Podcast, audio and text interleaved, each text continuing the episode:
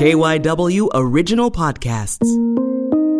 This is KYW In Depth. My name is Matt Leon.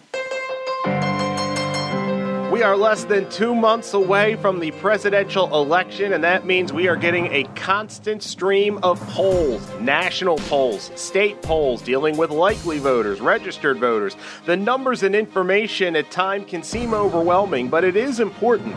Now, polls and pollsters got criticized back in 2016 after Donald Trump surprised many people to win the presidency. Was that criticism fair? What makes a good poll, and what are polls telling us about 2020? lots of questions. To get some answers, we reached out to Paul Brewer. He is a professor in the Department of Communications at the University of Delaware, also research director for the University of Delaware Center for Political Communication. This is really good stuff. Give a listen. So I think any talk of how polling is looked at this year has to kind of start with the polling back in 2016. Of course, a lot of people were surprised that Donald Trump won the presidency. A lot of people criticized polls for not being accurate. Most had shown Hillary Clinton expected to win. So is the criticism from 2016 valid? And really, how off were polls, if at all? Good questions. So the polls, if you just look at the numbers, the polls suggested that Hillary Clinton was more likely to win than Donald Trump in 2016. Now, notice what I said there more likely. So, the, the first thing to remember about polls is that they're not statements of certainty, they're statements of probability. So, the kind of the science, the statistics behind polls is all based on probability theory.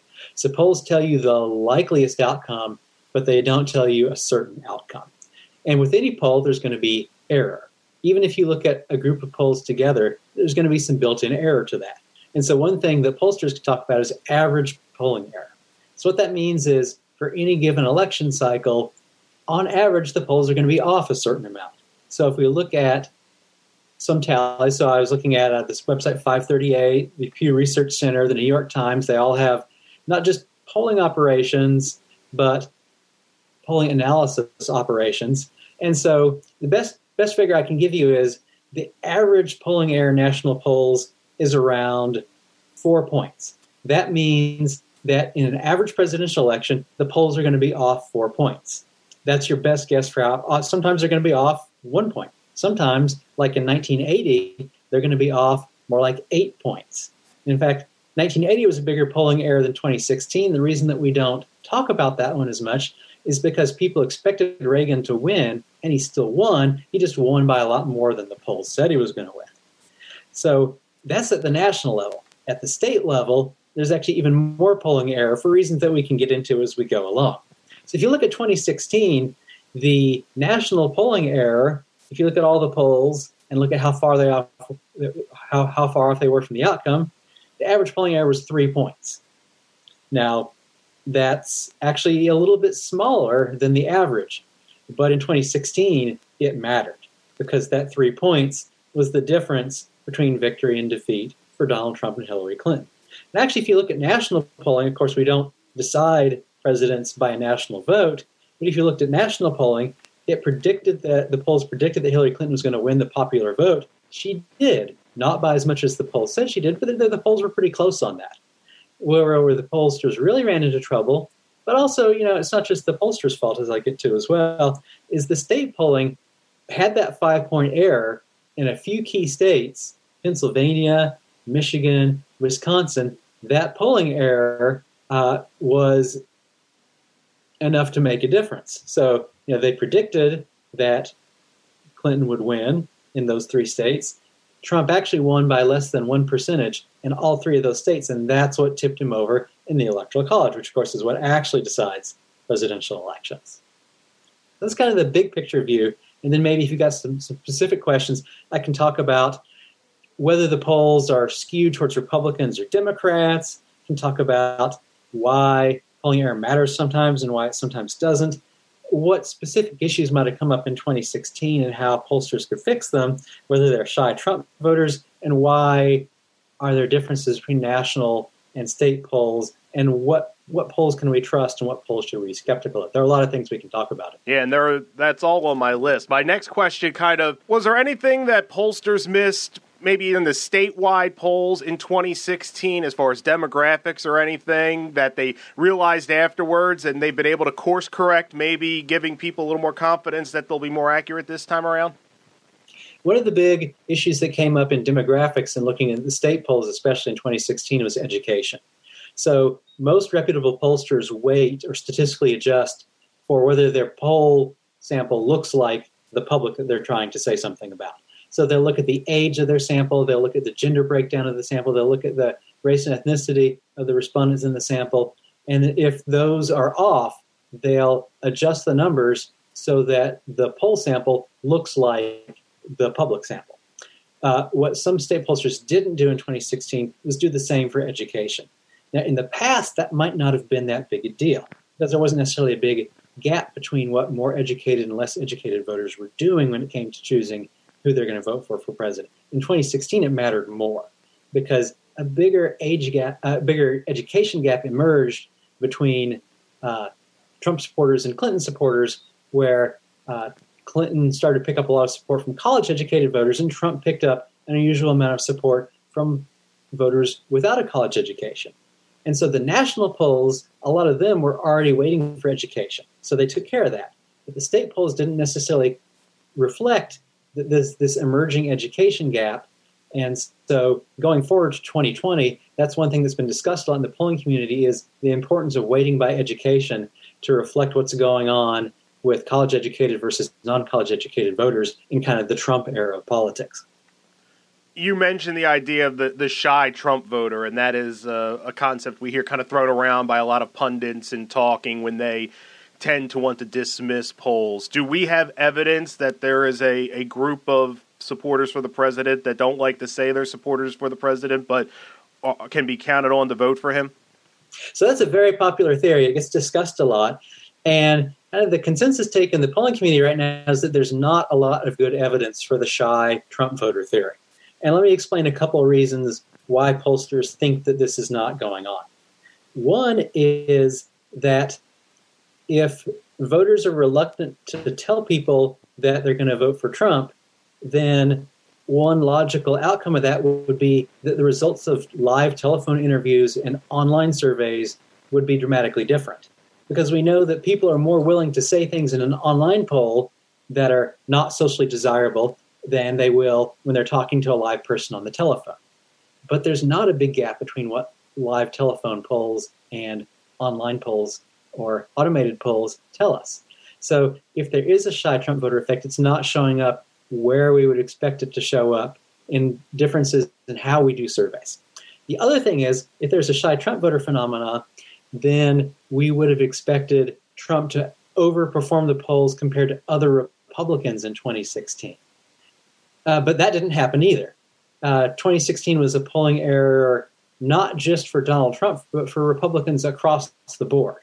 So if it's uh, some kind of uh, shy voter phenomenon, it's not a Trump specific phenomenon. So those are the two reasons, two main reasons why pollsters and polling analysts are pretty skeptical about the shy Trump voter theory. How much does polling, how much more difficult, I guess I should say, polling in the middle of a pandemic? How much, if at all, does that put an asterisk on things? Uh, you know, I, have done some polling during this pandemic period, and talking to the you know the survey firms, my impression is hasn't had that big a direct impact because these days polling is largely done by telephone. Increasingly, it's done online, and people aren't going door to door for these surveys. So it doesn't actually have that big a direct impact. What is going on kind of in the bigger picture is that it's gotten harder and harder to get live people on the telephone. So response rates for surveys have gone down over decades. You know, back in the good old days of the golden days of telephone polling, you could get 30, 40% of the people you called. Now you're lucky if you're getting 5 to 10%. And that has potential implications for how we interpret poll results. So I'm not aware of the pandemic making this more of a challenge, but it's already a really big challenge as it is to that point, what is the the future of polling? Because I don't think that respondent rate is going to increase. We're go- that's the road. People don't want to be bothered. I could speak for myself if a number comes up on the ID and it's something I don't recognize. Nine out of ten times, I'm not going to respond to it. So, what's the future to make sure that we're getting accurate samples and accurate information out there? Yeah, it is a big dilemma for, for the polling community because what that lower and lower response rate also means is you, if you want to do a high quality telephone poll, it gets more and more expensive because you have to do more calls, you have to you know pay for those callers, and in the end, you get results that you're not as confident in. So, what a lot of polling has been doing, a lot of pollsters have been doing, has been shifting to online surveys. So, you know, in the early years of the internet, when there was a big digital divide in terms of who was online and who was not, pollsters were rightfully very skeptical of this. But partly because more and more people use the internet, and because traditional telephone polling has gotten more and more challenging, researchers have done more and more to try to explore this. And so there are ways. Obviously, you just can't st- stick a poll on a website and get a representative sample of the public. But there are polling organizations like the National Opinion Research Center and YouGov. What they try to do is they try to get a representative sample of people who agree to take part in online surveys. And so if you see YouGov polls, they're based on this sample of people who they've done a random sample, and then they try to get those people to agree to take part in their online polls. If they don't have internet access, if they don't have computer access, they pay to give them access. So there are some polling firms and some researchers who are trying to make online polling more scientific and more reliable. Still, with all of its difficulties, live telephone interviewing is the gold standard in polling. So, you know, if you're looking at individual polls and trying to say, well, should I trust this poll or not? Rule number one is look at all the polls and not just any individual poll. But rule number two would be to look at the methods. Is it a live telephone interview or is it online? Is it a, what's called IVR, interactive voice response, where it's basically robo polling and you like press one if you are going to vote for Trump, press two if you're going to vote for Biden. So there's a lot of little details in the methods that it's sometimes worth digging into to see how a poll was done. And that was my next question. We do get, I think, even people that are just casual followers of politics. You just get bombarded with numbers and polls and likely voters and registered voters. And what are, are there a couple of keys that people can look for to to what you were talking about just a moment ago. But in addition, that things they should look for that this is a, a this would be a more high quality poll than X would be a more high quality poll than Y. Yes, so there's a number of things you can look for. One is the organization sponsoring the poll. So most of the major media outlets, ABC, Washington Post, uh, NBC, New York Times, CNN, Fox News, they all have reputable polling organizations that use gold standard polling methodologies. So, and you know, you might notice that I threw both CNN and Fox in there. Both of those organizations have polls. They don't they don't try to put their finger on the poll results. There might be what we call house effects, where Fox polls show Republicans doing a little bit better than CNN. But if but if those are reliable house effects, then we can we can say, okay, we know how to correct for that. So who's doing the poll? What how big is the sample? So you're looking for a sample size of at least 500 to 1,000. If you're below 500, then the margin of error is really big. And the poll results simply aren't really telling you very much because if it says, you know, 50% Biden, 40%, 45% Trump, but a margin of error plus or minus seven points, well, that's a pretty big, pretty wide margin of error.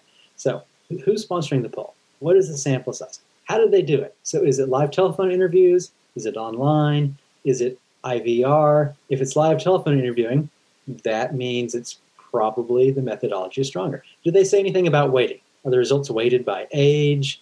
Are they weighted by education? Are they weighted by gender? Are they weighted by race and ethnicity? Those are all good things. On the other hand, if they weight by party, that's kind of a no no in the polling community because party loyalty is not a demographic, it's something that can change. And so, if more and more people say, think that they're Democrats, and you say, oh, well, I know that 27% of the public is Democrats, and you apply that to a new poll, you might be making a mistake. So, those are three key things. But again, the number one thing is to not pay too much attention to one poll relative to what all the polls say. So there's a lot of kind of excitement and sometimes breathless reporting. Ah, this one poll shows something new and unexpected. So, you know, after the conventions, a poll comes out and says, oh, it's tied in Florida. That means the race is now a dead heat. Well, maybe it does, maybe it doesn't. We have to wait and see what do all the other polls in Florida say. So, not getting too excited, too attached to one particular poll, but looking at the trend in polls and looking at the average of polls is what I would advise. And a poll consumer to be an informed poll consumer, that's what you want to do. And just to bring it back to the 2020 race here, and once again, almost all the discussion I hear from pundits when they talk about polls in 2016 and say Joe Biden is leading, there will always be the yes, but Hillary Clinton was leading in this state at this point four years ago. But it seems to me, if I remember correctly, and please correct me if I'm wrong, Hillary Clinton's lead in 2016, while she had it for the most part, it, it seemed much more tenuous and it was much more, I don't want to say volatile, but it would go from five to two, maybe down to one, then up to four. It feels like, for the most part, Joe Biden's leading in most of these polls, and it's been relatively steady. Am I uh, am I making too grand a, statement here, or what would you say about what we see in these polls in 2020? I think what you said there is actually right on target. So if you look back at the polls of 2016, uh, most of the way Hillary Clinton did have a lead, but there were times when Trump pulled even or maybe even a little bit ahead. For example, after the Republican National Convention, Trump had a uh, small, non, you know, within the margin of error lead, but there were points where that race looked really close. Uh, on the other hand, in 2020, Biden has had a about a three or four point lead to about an eight or nine point lead since March. So, in fact, the 2020, if you look at the polls, the polls are remarkably stable. Usually, you see more volatility in polling. Now, that doesn't mean that there can't be volatility towards the end. Uh, there are there are relatively few undecideds up to now, so that does limit the potential volatility. But still, you know, now is the point in time where people start to pay attention and there's a lot of dramatic things going on in the world. So the polls could move, but a lot of dramatic things have happened already. And the polls haven't, they've moved a bit up and down. You know, we're talking a few points. But yeah, so Biden has had a steady lead and it's a bigger lead right now. So I mentioned earlier the average polling error. So Hillary Clinton's lead in 2016 was within the average polling error. Biden's if if he's really about a seven or eight point lead, that's outside of the average polling error. Now, the, you can get a polling error that's bigger than the average polling error. That's why it's the average and not the you know absolute polling error. But Biden's lead up to now does look different in some ways from Clinton's lead. It looks more stable. It looks bigger. And my final question I don't know if I want to use the term wild card, but we're going to have universal, not universal, we're going to have widespread mail in voting, absentee voting uh, across the board. It's going to be a much different situation. How much could that change the game? Uh, you know, certain states have done it consistently for years, but a lot of places will be doing it on a wide basis for the first time. So, uh, how much does that figure into things? I think the biggest question there. So you know, the states that have done mail voting, mail-in voting over the years have generally had really good track records and experiences with it.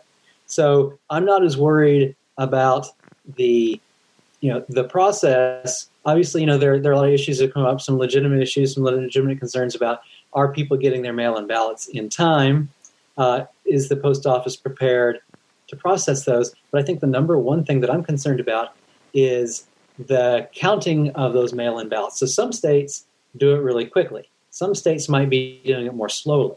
So if the outcome is uncertain in on election night or even the day after the election, if the mail-in results are substantially different from the in-person results, how do how, how do how do news stories interpret that? How do campaigns try to spin that?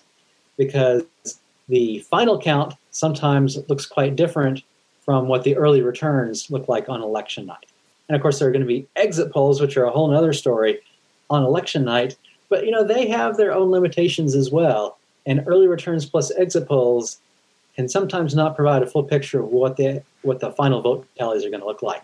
And I guess with that, I would urge any kind of poll consumers and, and election night news watchers to bear in mind that the vote counting is a complicated process and that sometimes it's important to wait until it's clear what's happening before putting too much weight on what one side or another says about what these early returns mean. That's it for this episode of KYW In Depth. You can listen and subscribe to the podcast on the radio.com app or wherever you listen to your favorite shows. I'm Matt Leon, and we'll have another episode out soon.